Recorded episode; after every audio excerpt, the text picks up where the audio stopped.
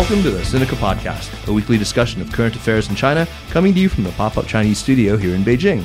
I'm Kaiser Guo, joined, of course, by my South African soulmate, the one, the only, Jeremy Goldcorn. How are you, my friend? Extremely well, Kaiser. How are you? I'm great. I'm doing great, man. Thanks. Um, so today I'm especially happy because we're going to be talking about a China topic about which I think, Jeremy, you and I are actually in near total agreement. So, um, yes, there really are such topics out there for those of you who've come to doubt. Uh, that topic, of course, is innovation in China. We are pleased to welcome Tom Saunders, who's a researcher and policy analyst at Nesta, the U K's Innovation Foundation, who happens to be in town with a delegation from the U K Chancellor of the Exchequer, George Osborne. Tom is one of the co-authors of China's Absorptive State, Research, Innovation, and the Prospects for China-U K Collaboration, which is hot off the presses and downloadable from the nesta dot org dot U K website. We'll put a link up to that, of course, uh, which takes an in-depth look at the state of innovation in China. Tom, welcome to Sinica. Great to be here, Kaiser. Uh, so first, tell us a little bit about Nesta and uh, what, what it is that you do for the organization and what, what work the organization does.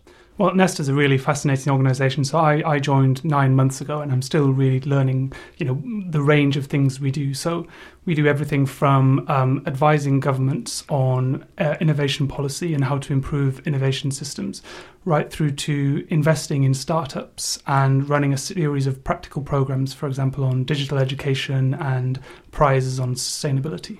Wow. I mean, it, the U K is, is, is quite a hotbed for innovation of late. I mean, uh, we just had a delegation come through Baidu. Mm-hmm. Uh, there were about thirty companies represented there. And I I have to say, I mean, I, I'm I'm not easily impressed often with, with you know, this app or that little gadget. Uh, and uh, I, I had my mind quite quite blown. It was uh, very impressive. Um, and so specifically, what, what have you been working on? You joined, am I correct, in, for specifically for this pro- project? Um, that's right, yes. Yeah. So I, I joined back in February to uh, to work on, on this report. Okay, and, and you have a, a China background yourself. You you did Chinese studies at, at Sheffield, is that correct? Yeah, um, and then I lived in China for a few years, um, worked for China Dialogue um, and a few other companies doing research. So I guess like what what what comes to mind first um, is let's let's talk a little bit about the conventional wisdom mm-hmm. on uh, when it comes to China and innovation. China. You know, the knock on China typically yeah. is, is that it, it's not a particularly innovative place. Mm-hmm. Right. So when, when I started doing research for this report, um, the type of article you would see typically would be something like, you know, China can't innovate, and here are several reasons why. Um, and, you know, so that's proof that, you know, uh, it's never going to happen in China. But um, China can only copy, that kind of thing. That, you know, that's, you'll see that commonly in, in kind of reputable Western media outlets. Right. I mean, which is, I think, a, a sort of an, an, an odd question um, or an, an odd assertion. I mean, why should China be a, a center for innovation? After all, I mean, it's a it's a state that's still playing catch-up. It's a mm-hmm. country where there's an awful lot of sort of low-hanging fruit strewn about, and, you know, natural allocation of, of capital doesn't suggest that you, you go chasing these, you know, innovative projects in a country where fifty percent of the country of the population still lives in the in the countryside, and where mm-hmm. uh, I mean, you can invest ten million dollars in a shoe factory and make your money back much quicker than you would investing in some, you know, uh, nanomaterials mm-hmm. company. No, that's exactly right. I mean, you know, where China is now is a is a, a factor of its stage of development. Um, but so you, you're not getting really the novel product innovation that you get in the U S. But that's not to say that a lot of innovation isn't going on in China, because there are, you know, there is a lot going on, you know, and which is, you know, what we talk about in the report, things around um, business models um, and processes. You know, that, that there is quite a lot of interesting stuff going on here. Can we just go back to the title of the book, Ch- uh, the, the, the China's Absorptive State? Mm-hmm. Because when I saw that, the first thing that struck me was that it seemed to be a euphemism for stealing intellectual property. Right? Is that? Can you explain what it means? Because I assume that's yeah. not, not what it means. Exactly what you meant by it. No, I mean, um, so, you know, what, what, what we mean by China's absorptive state is that China is increasingly connected to sources of knowledge and innovation around the world, and it's getting better at um, recognizing those and drawing them into China, uh, recombining them, recasting them, and uh, adding value. Um, so that's that's what differentiates it really from just copying. What, you know, it, it, it copies something and adds value, but um, it's not, you know, the Western media will focus on the illegitimate side of it, I P theft, that kind of thing. But actually, you know, the vast majority of, uh, you know, China's spending so much money on buying Western I P. So last year it spent about seventeen billion dollars and um, uh, in ac- acquiring I P portfolios yeah, in, from right. for, yeah, buying, paying for I P royalties. Whereas, and, and it had a deficit of one billion dollars, um, no, a deficit of sixteen billion dollars, uh, which means it only made yeah. one billion dollars in sales. Whereas the U S had an eighty billion surplus. So, you know, China is a huge customer for Western I P. Mm-hmm, um, so I'll only read just from the foreword to, to the study. Um, it, it describes a distinctive Chinese approach to innovation that can now be seen in many sectors. It involves not only absorbing the best ideas from around the world, but also recasting them and recombining them through re-innovation. Mm-hmm. Uh, some of the, that is the result of classic R and D, but much involves what Nesta has called hidden innovation, the mm-hmm. innovation in design processes and organizational models and manufacturing and services, which isn't captured by the traditional measures of R and D. This, of course, leads me to ask, what are the, the measures of R and D that you apply in order to capture this distinctly Chinese approach? What, what are some of the markers of innovation that you look at in your report, if it's, you know, not things like patent filings or papers and peer-reviewed journals? So, or... so we, we, we do discuss those as well, and okay. you know, China is um, kind of uh, you know number one in many fields now. So uh, it's got the world's largest patent office. Um, it's also got thirteen percent of the world's uh, output in research publications. So in, in traditional metrics, it's doing really well. Mm-hmm. Um, but we look beyond this at things like business models. So uh, a simple example is Q Q. Um, it was it was a copy of uh, I C Q, a Western software. But I C Q couldn't make any money, uh, whereas Q Q quickly started making money by selling clothing on the chat avatars. Sure. And that, that's a, a, an innovation in a business model, mm-hmm. uh, which wouldn't be captured by standard metrics. Right, right, right. Uh, I think people have long talked about business model innovation. Um, do you think that the China, you know, in, in, in terms, because it's spending so much more in, in basic Uh, R and D now. I mean, they, they used to, the knock on Chinese to be it's all D and no R. Mm-hmm. Um, now I, I think that, that the winds have shifted and you are seeing more very basic research being done. Um, I, I suppose one of the measures you look at must be uh, R and D spending as a percentage of G D P. Yeah. And uh, I don't know where that number is these days, but um, you know, I think conventional wisdom had it that when you get to about two point five percent of G D P spend on R and D, you, you reach a kind of takeoff point. Is is China anywhere near that kind of so innovation I think takeoff? Last year it was one point nine seven percent, mm-hmm. um, so still lower than developed countries, but um, it's been growing rapidly.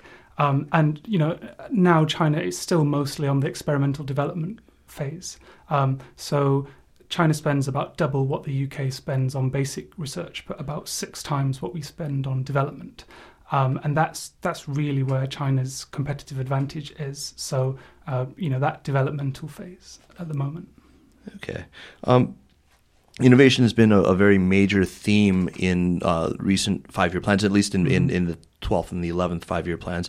Uh, do you find a particularly strong correlation between the areas of technology that are marked, you know, in, say, the eleventh F Y P uh, and actual significant progress in those areas? In other words, is is uh, is China's stated intent to invest heavily in particular areas of technology bearing fruit?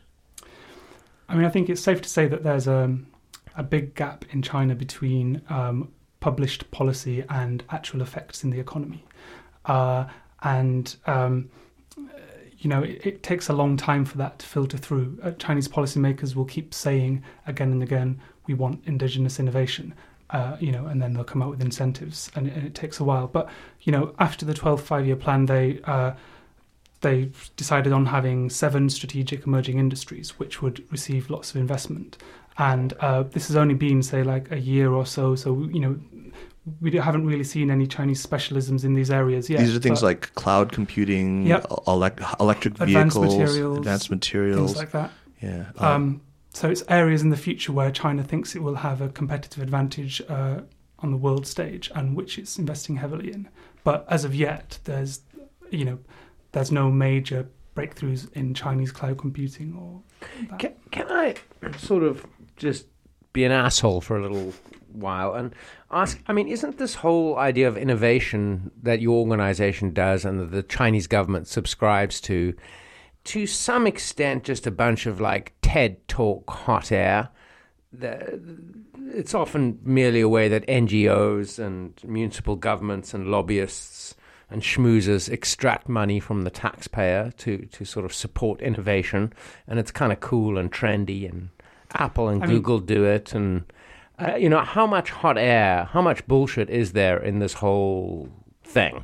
There's no doubt that innovation at the moment is a massive buzzword. It's like, you know, verbal confetti everywhere. Um, China even more so than the U K. If you search uh, Chuang-Xin innovation in Chinese on Google, you get about three hundred million results. You know, you, you, you can't go a city block without seeing the word on a, a, a poster. Well, it's it's one of the the Beijing slogan, right. uh, the the four virtues mm. in the Beijing the current Beijing slogan is is Chuang-Xin, right? Yeah. Mm. So the, the the terminology has been massively overused, and it's uh, really kind of discounting the value of it, because it is obviously quite important. You know, it's it's it's about new things, new processes, and you know, uh, you know, improving people's lives by by changing the ways we do things. Uh, so so the the process of innovation is quite important, but uh, people you know maybe talk about it a little bit too much in China.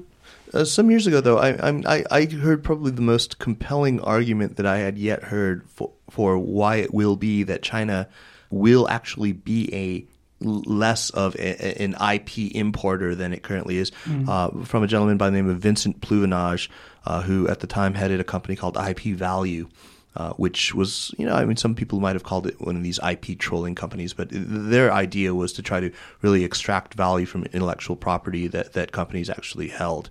Uh, and his theory was, was, was basically this. Let me bear with me here. I don't have charts. This is a podcast. So, um, if we posit this notion that there's a kind of a, a break-even point at which uh, a country no longer is, uh, is is is is is taking in as much in licensing fees uh, and and uh, and and other related intellectual property, uh, um, you know, payments, as it's actually paying out. And Japan, of course, has crossed that threshold, and only crossed it actually, you know, around the year two thousand or so. Uh, but there's sort of an, an if you if you graph the, the, the, the sort of deficit as it approaches that that break-even point, uh, you can imagine Japan approaching at a kind of a gentle curve. It took it, you know, from the beginnings of of, of a push in this direction from the early nineteen sixties, really. Um, Uh, all the way to, to the year two thousand, Taiwan um, followed on what Japan was doing in terms of industrial policy. Everyone, you know, remembers MITI, you know, and added to that this uh, this approach of, of having basically the government license whole I P portfolios and then make that available to uh, to companies within Taiwan. And that's really how the, the, the Taiwanese semiconductor industry really started to take off.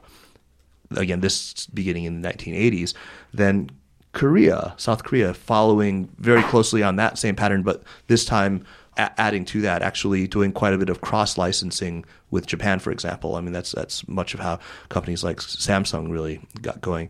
Uh, and all of them had sort of a steeper approach toward that break-even point. And then in, in, in Vincent Pluvinage's words, China is doing all of these things now and doing them on steroids. And in addition to that, having a massive domestic market and having uh, the the whole the whole supply chain present in country. Um, so he, he basically argued that, that China's approach to that would be more rapid still, that it would just be a matter of years before China would would would reach that kind of break-even point. How how does that sound to you? Does that?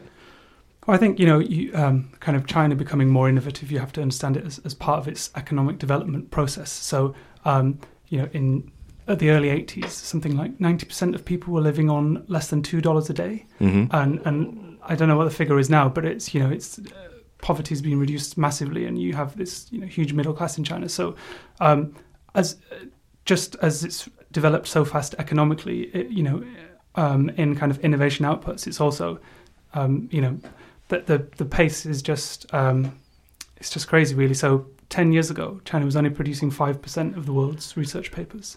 Now it's producing thirteen percent. But uh, hang on, that's not a very good me- measure, is it? I mean, it, it, aren't most of them plagiarized or bullshit? I mean, they, well, uh, you know, isn't that like the problem? Well, the, I mean, the same with the patents. They've got a gazillion patents yeah. for a bunch of crap, right? So, but the the type of papers that we count in the report are, uh, are what's on the uh, Thomson Reuters um, Web of Science database. So this is already the top class. Actually, China has a lot more if you count all the papers, but. But we're only counting. These are, are peer-reviewed by people outside of China, or how, I mean, how do these, you? These are in journals which they've um, kind of, you know, certified as as being reliable. Yeah. Okay. Um, so but... I shouldn't be so cynical. Well, or... Jeremy, that's always the advice I'd give you. Um, back earlier this year, American Vice President Joe Biden um, gave a speech. at uh, I believe it was at the University of Pennsylvania, in which he thundered, "You cannot think different in a nation where you cannot breathe free. You cannot think different." I mean, he's playing here, of course, on Steve Jobs. Um, mm. uh, you cannot think different in a nation where you aren't able to challenge orthodoxy, because change only comes from challenging orthodoxy. Uh, when when you hear something like this, Jeremy, what what what do you think? Do you do you, do you essentially agree? Uh, no, I don't. Uh, but I mean, I think you're trying to set me up to make your own argument that you you are more fluent at making than me. So um, why don't you make the argument about Leonardo? It's one of many arguments I could make. Um, to, to, to but make to that one. That. Make sure, that one. Sure. No, I mean, I think that, yeah, you, you can point to uh, uh, any number of, of, of authoritarian states uh, in, in human history where nonetheless there's been inarguable uh, innovation. I mean, I think, you know, in the court of Ludovico Sforza in, in in Milan in the late fifteenth century, you know, you had Leonardo da Vinci, and ain't gonna, nobody gonna say he weren't innovative. Mister Mister Innovation of all time. Yeah, yeah. But okay. But so, no, I mean, do, I, I, what, what do you think under, underpins this then? The the, the Biden idea, because this this idea, it, it, it, it feels really good for Americans to hear. They think, ah, yes, China's never going to catch us because, you know, they're still sort of languishing in in uh, their, their their internet is still censored, so therefore they'll never produce an Apple. Well, I don't think it helps, does it, though? I mean, I, I agree with you that you, it's not a precondition. You don't need freedom to be innovative. Right. But I, I don't think it's necessary necess- nor sufficient.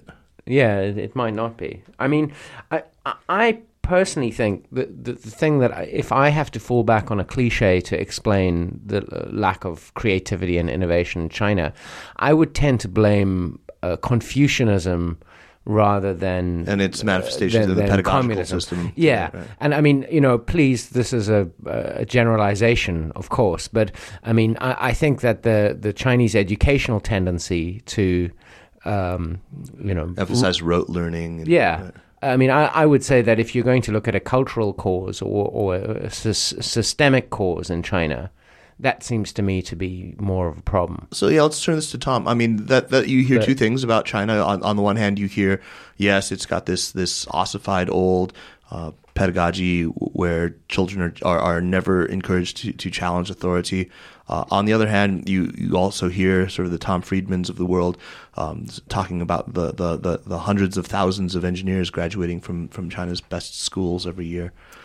What what is uh, the relationship between the educational system and innovation? And also the the, the question posed by how we started Not this, sure, about, about you know, freedom does, of innovation. Yeah, the, the freedom of limits on freedom of expression, is that also part of the problem or not?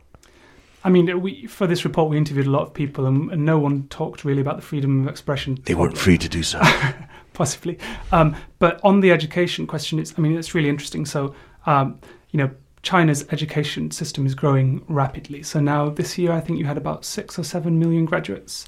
And in two thousand twenty, you're going to have ten million. This is uh, with a higher education degree. It's thirty percent, forty percent and, growth. And, well, yeah. That's going to be um, more than the more than Europe and the U S combined. So wow. uh, in terms of quantity, you know, they have the quantity. Um, but the quality is, is nowhere near um, kind of Western developed country levels yet. So McKinsey did a report a few years ago looking at Chinese engineering graduates, and they found that only ten percent meet global employability standards. Mm-hmm. And a lot of the companies that we interviewed in China, who Western companies working in China, um, said that, you know, the uh, education system is what has held their staff back. But they did also say that over the last five years, you know, they they've improved massively. So it's it's it's a you know constantly improving system. Well, since um, none of your respondees answered to this this freedom question, I I, I think I should maybe be a little more um, forthcoming about my, my real beliefs on this. I, I think that it does limit, but not in the short term. I mean, I think that, that at the level where China is right now, it is not being inhibited necessarily uh, by the fetters on academic inquiry. I think, you know, there are some areas in which, for example, uh, looking at, uh, you know, human paleoevolutionary biology or whatever, I mean, you know, these I, uh, sort of dogmatic ideas about uh, man having evolved, modern man having evolved separately in diff- different geographies from different e- Homo erectus species. I mean, then you can't challenge that o- openly, you know, in China. Although privately, I'm I'm told they nobody believes it. They all believe in sort of uh, Homo sapiens out of Africa theory. But uh, I, I think that in, in the long term, it certainly would be a hamper. But in some cases, one I would argue the you know it's other forces that are in fact hampering innovation. I, I think if you look at uh, visual art, for example, fine art, painting, visual art, sculpture, installations, I think the market is responsible, more responsible for a lack of creativity amongst Chinese artists than the Communist Party is, because the market demands what you know you Kaiser call max struggle. It demands cliches uh, from Chinese artists. And I, I, I would say that it's not really the government that is is causing that. It, wow, it's, it's yeah. the money. Although, on the other side, the market is kind of a really big spur to innovation in China, in, especially in the tech sector. Sure, sector, sure. Because everyone's copying each other, so you're forced to come out with new products and features yeah. and improve your services all the time. And I mean, yeah. for us, what we found, one of the biggest kind of uh, inhibitors to innovation in China was the you know uh, state-owned enterprise uh, system and how much of the funding that they gobble up. So for an S M E in China, it's really hard to get funding, especially for kind of R and D. Um, you know, whereas if you're a state-owned enterprise, you basically have a soft line of credit from a policy bank. Uh, and so that that is a real issue that in China, which, you know, could, could uh, if, if that was, if state-owned enterprises were reformed, that would really help. Yeah, I mean, this is, this is an issue. It's always been an issue. And, uh, What, where technology companies have traditionally turned for, you know, funding in excess of in, in in the millions of dollars has always been to venture capital, and most of that venture capital has been still coming from the United States. Do you see that changing? Well, um, so the Chinese government set up the uh, the Torch centers. Uh, That's right. Which are uh, based around all around China in high tech parks, and and so that that helps, but it's it's it's quite a small amount of capital compared to, you know, what's available to state-owned enterprises. Right, right, right. It's it's it's kind of vanishingly small, right? Yeah. And yet we're seeing uh, maybe the, the beginnings of, of ecosystems that look, at least superficially, and Tom, I want your input on this, uh, like Silicon Valleys. I mean, what what what what does it take to create a Silicon Valley? I mean, of course, you have to have, you know, big research institutions. I mean, let's let's look at the Valley itself. You've got Stanford and Berkeley. And well, I mean, for, I mean, if you look at the Valley, you have to start with the military, really, don't you? I yeah, mean, that, that's the that's Silicon Valley is there very, because very the, because of military money. That was why there's a technology industry in, in Northern California. Absolutely. Right. Yeah, you know, I think there's only one Silicon Valley, and we, I guess we shouldn't really be seeking to replicate it. But um, Zhongguancun in Beijing is a, a you know a really good example of a tech cluster. So you have something like eighty over eighty universities, um, forty of the one hundred four C A S research institutes, and that's such an amazing concentration of educational resources. And then, of course, out of those come loads of spin-out companies.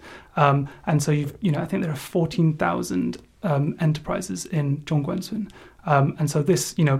massive concentration is is just really good for innovation, whereas in Shanghai you don't have these clusters.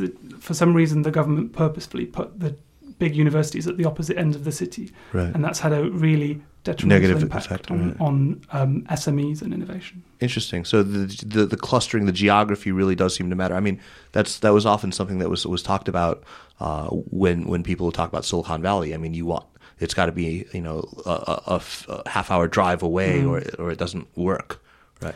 Yeah. So people move between companies and they they share ideas, and you know it's really vibrant. So um, besides money, of course, and besides uh, educational and research institutions, um, another major okay, there are other things as well. You need to have law firms that are that, that are able to structure companies, you know, startups, and to to, to do M and A deals and to do um, to prepare them for exits on on NASDAQ or on the New York Stock Exchange. But also um, and accounting companies as well. But you, the culture is is is a, a major factor, of course. Um, you know, you have to have sort of this. Um, well, I think in, in China, at least now, you do have people holding up guys like Pony Ma or Jack Ma or or my boss Robin Li or um, Lei Jun most recently as sort of heroes, as uh, these uh, innovators, as, as as real tech pioneers. Um, and then we we're, we are seeing second and third generation entrepreneurs, people who've been in a couple of companies. But what about uh, the other side of it? Um, In, in, in, in the Valley, it's often said that one of its great strong suits is you're not stigmatized for failure. In fact, it, it's it's almost sort of a, a badge of honor to have failed once. Not just once. Right? Many times, yeah. Well, I mean, um, I'm not so sure about the, the private sector in China, but in, in, in government, you know, failure's kind of, it's, it's not allowed, right? Uh, mayors and, you know, local officials, right. they, they, they won't try anything innovative because, you know, they're always thinking about their next job. And so the central government's really trying to, to push that out, saying it's okay to fail, but they're, they're they are aware of it. Then, but saying. yeah, but the you know local officials kind of know tacitly it's not okay to fail. So. But I, that that is something that I think one has to appreciate America for. Is I mean, uniquely, uh, America does almost value failure. Uh, you can fail spectacularly on the national stage. And, you know, get on Oprah and apologize for it and then get on with your life. And, and that's you pick fine. Pick yourself up, dust yourself yeah. up and start and, all over And you're again, better, actually. Right. You're better for it. I mean, that is, I think, something that I think you don't have in, in Europe, uh, Britain. I mean, South Africa, China, you know. What, what about Britain? I mean, maybe I is, is that Let's the case? go there, yeah. Because we tend to compare on this show, despite me, we tend to compare China with the United States. Right, and your, well, your your your report is really all about potential for collaboration with the U K. So let's talk yeah, so, a little bit about that. So we think there are some, you know, um, kind of really big opportunities for, for the U K and China to work together. So the U K has a, a strong focus in its research system on, on basic research, uh, and perhaps less less of a focus on development. And um, you know, we recommend in the report that. Um, We, companies should look into how to commercialize their products in China by, um, you know, working with these companies who are developing specialisms in rapid uh, incremental innovation. So we were talking to B P, uh, the uh, oil company, as part of the report, mm-hmm. and um, you know, they said that in China it's so cheap to get a uh, production line built bespoke from scratch uh, and test out ideas. Um, You know, and, and that's really what U K companies could, could you know, could be doing out here in China. So if B P can do it, B T can do it. Right? Yeah, exactly. Uh, what are some of the other areas um, of of collaboration where you see potential? Um, well, so uh, China has the kind of seven strategic emerging industries, and we have our eight great technologies um, launched by uh, David Willetts last year, and right. so the, there are lots of similarities in, in these two lists, and so. Um, You know, we, we think that, you know, we could work together on these areas. Um, so in the report, we recommend that uh, the U K develops a five-year plan. Basically, for, uh, Great so, takeaway. Yeah. So you learnt from China. Well, so what we say or, is we should develop a five-year plan for um, the U K collaboration with China, and we should right. align it with China's own five-year, five-year plan, plan oh, to okay. take into account new things that come out in there. Uh, that's good. I believe in five-year plans. My own business is run on five-year plans. Great. I think that's great. I support. But you, know you, you have to learn from the Chinese Communist Party what you can learn from them, and there's a lot, and that's one of them. Anyway, sorry. Do carry on. And so we, you know, we also need to get better at just learning what's happening in China because, you know, uh, the market's changing so quickly. There's so much, you know, new and interesting things coming out that the U K really needs to be here on the ground looking at what's happening. Jeremy, would you um, do you recognize any innovative products that you've seen come out of of, of China? Let's say in, in, in the ele- consumer electronics space or in uh, the internet or. Well, I think um, that it's quite difficult to find what maybe the trendy word for it is paradigm shifting things.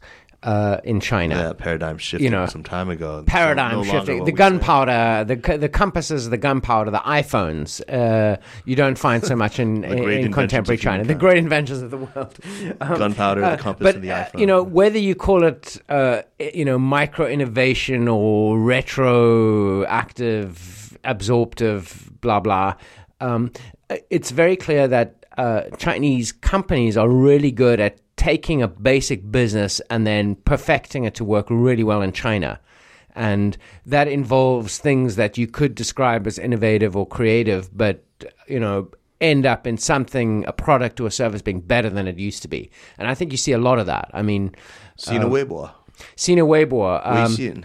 Weixin, uh, you know... Uh, I'll resist the temptation to, to some plug Baidu some Baidu products. I know there are Baidu products. There's taxi-hailing app, uh, apps that I think work better than Uber and are, you know, generally better for the human race than a product like Uber. I think, uh, I mean... Although Uber's pretty good. Uh, Uber served me well when I was in Paris last. It was very good. Good. Excellent. Um, so I, I think you do actually see...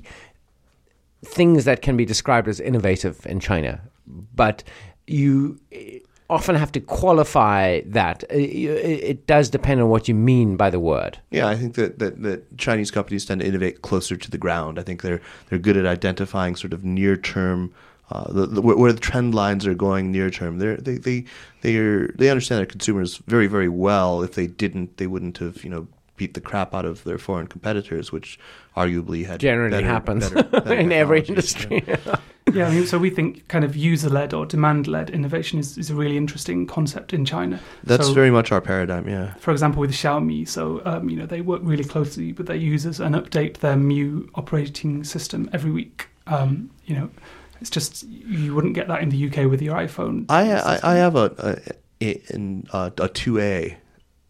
It's it's. Really remarkable. I, I am mm. very, very impressed with it.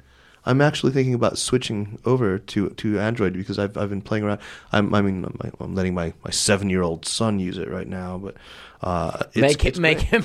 He has fix all the bugs. Right, exactly, exactly. He probably knows the thing much much better than than I. But I mean, you know, I think at some point, I, I one also should say that it's a, it does get a bit tiresome, the, the sort of cliche of the the Chinese person that is unable to think laterally or creatively or innovatively. Um, you know, despite the fact that I moan so much about this place, I, I, I do think that, that that's one of the stereotypes about China that is really just that. Oh, good. Yeah, I mean, like I said at the very outset of the show, we're in full agreement with that. I'm, I'm, I'm. I come down. Maybe regular listeners won't be surprised to hear. Um, very much in, in, this, in the middle of this, I, I really can't stand breathlessness o- about innovation in China. I mean, the, I'll, I'll, the mustachioed one. Um, th- that sort of, of talk about, you know, China's going to eat our lunch. It's just this. It's going to be this hotbed of innovation. Five gazillion engineering graduates and blah blah right, blah. Right, right. Yeah, I but know, but that's nor very nor tiresome. Nor can I stand the, the, the sort of knee jerk naysayers. They're all robo- uh, robotic drones. Right. Yeah. Right, right. It's just people looking for a headline, isn't it? You know. Yeah. Just, it really awesome, as it so often is. That. Right.